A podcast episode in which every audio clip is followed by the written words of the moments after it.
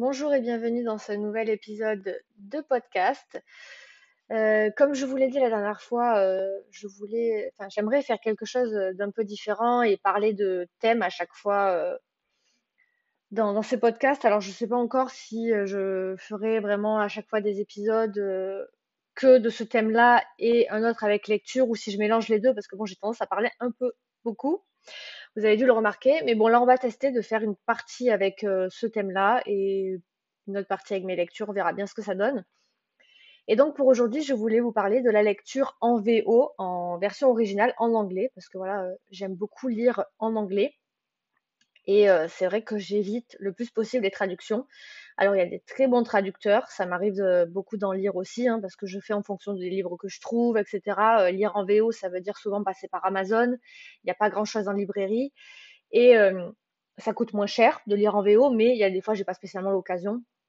Parce que voilà, il y a des livres que je trouve à EasyCash, que je trouve sur Vinted, que, enfin voilà, c'est vraiment les, en boîte à livres aussi les occasions. Mais quand je peux, je lis en anglais parce que c'est vrai que j'ai remarqué que euh, souvent les traductions, euh, il y a quand même des soucis. Ou alors, moi, ça ne me convient pas parce que j'aime vraiment être à la base du truc. Euh, l'anglais, c'est une langue qui fait que souvent, on va plus droit au but, alors qu'en français, on va un peu tourner autour et ajouter des fioritures qui ne sont pas nécessaires. Et voilà, donc en VO, c'est complètement différent la façon de, lire euh, un texte euh, en anglais. Et j'aime beaucoup ça, voilà, euh, j'aime découvrir vraiment ce que l'auteur a voulu lui-même écrire, parce que même si on peut, on traduit et qu'on aura une très bonne traduction, ça n'aura rien à voir avec la VO. par exemple, j'ai lu Never Night de Jake Christophe, donc c'est de la fantasy.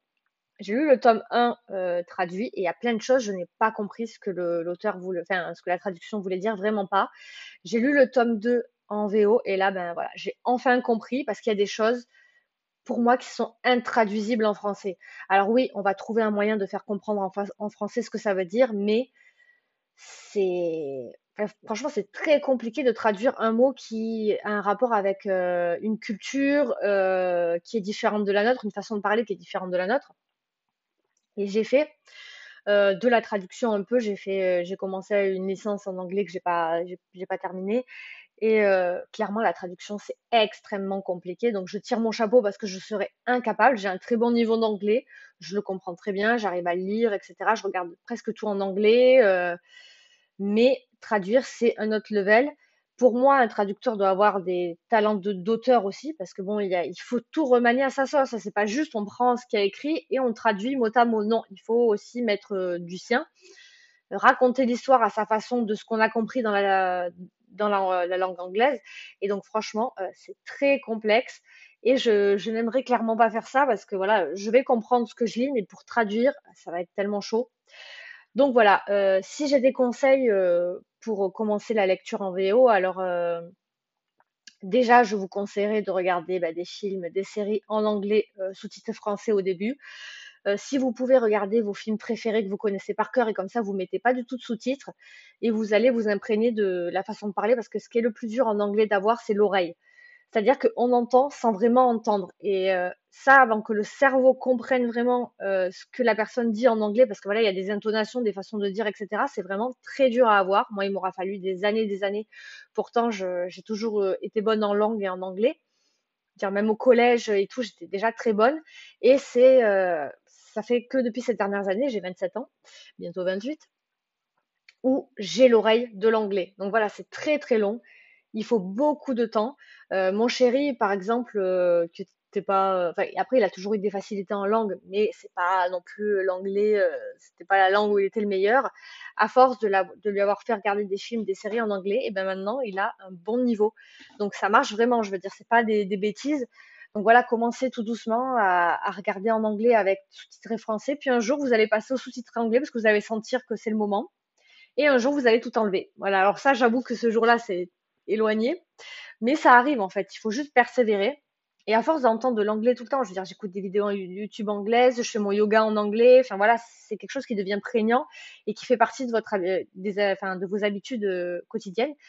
et ça aide. Et après, voilà, une fois que vous avez tout ça, vous pouvez passer à la lecture anglaise, sachant que euh, il faut commencer bien sûr par euh, des, euh, des, romans qui sont simples. Donc j'essaierai quand je vais vous parler de romans que j'ai lus en anglais de vous dire si pour moi ils sont abordables ou pas à quelqu'un qui a un niveau bah, suivant, il faut qu'il ait un très bon niveau, un, un niveau basique, ou si même s'il comprend pas trop bien l'anglais, est-ce qu'il peut s'en sortir et tout, parce qu'il y a des fois des, des romans où même si on a que la base, on peut s'en sortir quand même. Voilà, et ça peut nous permettre de nous challenger un peu.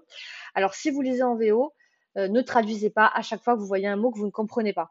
Euh, essayez de lire une, une, page en entière au début. Et si vraiment dans cette page vous n'avez rien compris, relisez. Et si à cette relecture vraiment il y a toujours des mots qui vous empêchent de comprendre, à ce moment-là recherchez. Mais le mieux, c'est de lire, de lire, de lire et de ne pas chercher juste, bon voilà, si vous voyez un mot qui se répète souvent et que vraiment vous ne comprenez pas ce mot, à ce moment-là, recherchez la définition. Parce que même si vous ne comprenez pas tout, vous allez comprendre le, sens euh, général de ce qui se passe.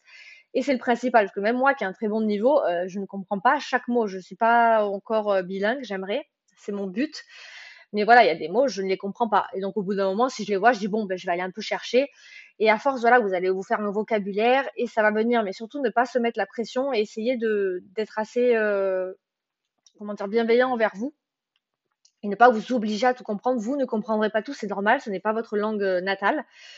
Euh, donc voilà, euh, si jamais vous avez envie de vous lancer en VO, allez-y. Si vous avez des questions, vous pouvez toujours me les poser et m'en parler sur Instagram. J'y répondrai avec bah, beaucoup de plaisir. Sinon, je vais enfin passer à mes dernières lectures.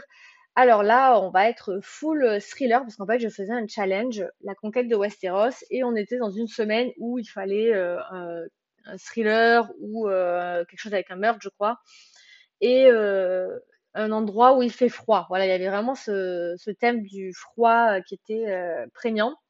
Et donc j'ai lu Glacier de Bernard Minier que je n'avais jamais lu. Alors il faut savoir que c'est son premier roman d'auteur et on le sent dans le sens où l'écriture, je l'ai pas trouvé exceptionnelle. Après voilà, c'est mon ressenti hein, comme d'habitude. d'un auteur aussi connu, j'ai trouvé que c'était saccadé, il y avait des répétitions, euh, voilà. Après, c'est mon avis. Je vais pas me répéter 15, 000 fois, mais parce que voilà, je ne suis personne hein, pour euh, critiquer Bernard Minier qui n'a pas besoin de moi pour réussir. Mais c'est vrai que j'ai été étonnée parce que voilà, pour moi, dans ce premier roman, il n'y a pas une écriture de dingue, mais ça fonctionne. C'est incisif. On est dans un thriller, donc en même temps, euh, quand on est dans un thriller, on n'attend pas non plus des trucs poétiques, des tourneurs de phrases hyper belles. Ça fonctionne. Euh, c'est juste, voilà, ce qui m'a gêné, c'est plus le côté, il y a beaucoup de répétitions, mais voilà, ça gêne pas non plus la lecture. J'ai passé un super moment. Euh, le début est très étonnant. Euh, on est sur un meurtre d'un cheval, voilà. donc, ne vous inquiétez pas si vous craignez tout ce qui est par rapport à les animaux, parce que aux animaux, pardon, parce que moi, alors c'est un truc, les animaux, je ne peux pas.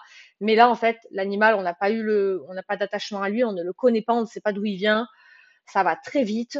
On n'est pas dans le larmoyant ni rien, donc voilà. Pour moi, il n'y a eu aucun souci. Après, je peux comprendre si vous voulez vraiment rien avec des animaux, bah, à la limite, vous pouvez passer quoi le début. Mais voilà, on commence avec ce meurtre euh, de ce de ce cheval, voilà, euh, où il va y avoir une enquête par rapport à ça. Alors le Servaz, le flic qu'on suit et qu'on va suivre dans la saga euh, de Bernard Minier, dit que bah, il comprend pas pourquoi tout ce tout ça pour un cheval, quoi. On va comprendre petit à petit pourquoi. Euh, je voyais pas le temps passer du tout pendant ma lecture. C'était hyper addictif. Presque à chaque fin de chapitre, il y avait un suspense. Je pouvais pas m'empêcher de lire la fin de la, fin de la phrase, la fin de, la page. C'était, euh, voilà, c'était horrible. Euh, il a suffi de quelques pages pour m'habituer au style de l'auteur et, et, être embarqué par les personnages, voilà, parce qu'on suit Servaz, on suit une psy aussi, une psychiatre dans un asile, un asile un peu particulier où il y a des, bah, des détenus qui font partie des plus dangereux euh, les prisons n'acceptent pas de les s'en occuper parce que voilà, ils ont des problèmes euh, mentaux. Donc il y a cette, euh, il y a tout ce côté-là psychologique, etc. donc je vous disais, on suit Servaz, un, flic d'une quarantaine d'années. Ses pensées sont vraiment très intéressantes. Il se pose beaucoup de questions sur les médias, sur Internet, parce que voilà, on est dans les années 2000, il me semble. Et donc, toutes ces, tous ces questionnements étaient là à l'époque. Je me souviens quand j'étais plus jeune à l'école, on nous parlait de Facebook comme si c'était le mal, alors que maintenant, euh, je raconte ma vie sur Twitch, bref. et je veux dire, euh, j'ai pas de souci avec ça parce que je sais ce que je raconte, je suis une adulte, j'ai le recul nécessaire. Est-ce que à l'époque on n'avait pas? Est-ce que les enfants n'ont pas? On sait qu'on va pas euh, commencer à donner notre carte bleue sur Internet à n'importe qui. On sait se protéger, on ne donne pas notre adresse, on ne donne pas notre, nom de famille, tout ça. Mais après, au final, on raconte ce qu'on veut en fait euh, sur internet voilà et donc lui il a toutes ces toutes ces, questionnements qui sont très intéressants. Et il réfléchit beaucoup au monde qui l'entoure. Et moi je suis comme ça donc c'est pour ça que ça m'a beaucoup parlé. Et donc ouais franchement c'est il y a quelques oui il y a quelques clichés euh, qui alourdissent un peu le texte mais euh, voilà j'ai envie de dire c'est parce que je pense que ça a été écrit à cette époque-là même si pour moi le fait que quelque chose se passe à une, époque n'excuse pas tout mais ça bon voilà. Je pense que c'était un peu dans l'air du temps et sinon, la fin tire en longueur aussi, avant le dénouement. Euh, ça enlève un peu euh, du, côté palpitant où oh là là d'un coup on apprend ce qui s'est passé. Voilà, ça tire un peu en longueur, mais franchement sinon euh, j'ai passé un super moment de lecture, ça s'est très bien passé. J'ai aussi lu pour continuer dans le thriller L'horizon d'une nuit de Camilla Greb que j'ai écouté en audio et je remercie Audiolib et la plateforme NetGalley pour m'avoir permis d'avoir cet audio. Euh, et donc j'ai passé un bon moment. Alors c'est une histoire euh, particulière. Euh, c'est une histoire notamment révoltante. je vais pas dire grand chose, mais en gros au début on suit une famille et une, famille recomposée. Il y a le papa et sa fille et la maman et son fils à elle. Son fils qui a qui est trisomique. Et en fait la fille de l'homme qui s'appelle Samir disparaît et tout le monde commence à partir dans les trucs, oui, euh, euh, c'est parce qu'il est arabe, euh, tout ça. Et moi, bon, ben, du coup, ça, ça me révolte. Hein, je veux dire, mon chéri est d'origine marocaine, donc ça me touche encore plus. Et j'ai trouvé ça horrible. Apparemment, ça se passe en Suède, je crois, si je dis pas de bêtises. Et apparemment, ça se passerait vraiment comme ça. Les gens seraient vraiment très racistes. Et euh, de suite, les gens partent aux conclusions, c'est lui qui l'a tué, euh, de toute façon, euh, c'est dans ses gènes, machin, mais vraiment atroce. Et même la femme, sa femme, à lui, qui au début vraiment le défend contre vents et marées, finit par croire à ça et se dire, bon, ben c'est sûrement ça, en fait. Hein, parce qu'il y a des choses qui se sont passées, elle a entendu des éclats de voix, ils parlaient français entre eux, parce que Samir est français, sa fille aussi au départ. Et donc, ils parlent français entre eux, elle ne comprend pas ce qu'ils se disent, et il y a des éclats de voix. Sa fille, je ne sais plus comment elle s'appelle, Yasmina, je ne sais plus, Yasmine, c'est une fille très belle, qui fait attention à elle, etc. Alors direct, les gens partent du principe c'est une pute. Euh, son copain, euh, de toute façon, euh, parce que elle a un petit ami que la femme de famille considère comme son fils parce qu'elle s'en est toujours occupée et elle va se dire oh là là le pauvre il va se faire mener en bateau etc. Voilà. Enfin bref, on est que sur des trucs comme ça et au final, petit à petit, on va découvrir le vrai visage de tout le monde et ce qui s'est vraiment passé et à quel point beaucoup de gens gardent des secrets et à quel point ça peut gâcher la vie en fait. Et, moi, bon, ça c'est toujours un truc, je me répète tout le temps, mais moi je, n'aime pas le mensonge, c'est quelque chose que je déteste, je suis pas quelqu'un de parfait, mais voilà, le mensonge pour moi c'est pas possible et non dit, c'est pas possible non plus. Il faut dire les choses et là de voir à quel point c'est allé loin jusqu'à un meurtre quoi. Enfin, ça, va vraiment très loin et je me dis mais c'est enfin voilà là, là pour le coup l'auteur dénonce tout ça et c'est pour ça au début j'étais vraiment mitigée avec ce côté comme ça où on suit les apparences et tout. Je me suis dit mais euh, enfin non c'est pas possible quoi. Et voilà on, suit du coup cette famille là. Ensuite on suit un flic. Euh, on apprend aussi plus sur lui. On apprend son histoire familiale, son passé qui est vraiment difficile. Et voilà de voir qu'au début tout ce qui est énoncé, euh, enfin que les gens croient si facilement ce qui est énoncé, que les flics cherchent pas plus loin que le bout de leur nez, ça m'a révolté. Vraiment j'étais dans un état. Et ensuite, il y a un passage où on découvre la vérité. Ça m'a glacé le sang. Euh, j'étais hyper mal, j'avais la boule au ventre. Euh, ça aurait pas été pour mon challenge, je pense que j'aurais fait une pause pour le terminer. Mais voilà, il fallait vite que je le termine. Et franchement, ça m'a glacé le sang euh, d'apprendre cette vérité-là et de me dire, mais purée, tout ce qui a été caché, etc., ça a gâché des vies. Pendant 20 ans, le secret a, été maintenu franchement, c'est voilà, c'est vraiment une tragédie ce qui s'est passé là, et voilà, c'est vraiment révoltant. Et parce que même moi, au bout d'un moment, et c'est ça le pire, j'ai fini par me poser la question et j'ai dit, et si finalement Samir était, le, le tueur, quoi? Et c'est ça qui est horrible, et c'est à ce niveau-là que l'auteur a fait ça avec une main de maître, c'est que nous-mêmes, on se pose la question, quoi. Nous, on se dit, mais attends, mais si finalement c'était vraiment ça, parce qu'on n'en sait rien. j'ai jamais voulu y croire, mais je me suis dit, mais au final, si c'était vraiment ça, quoi.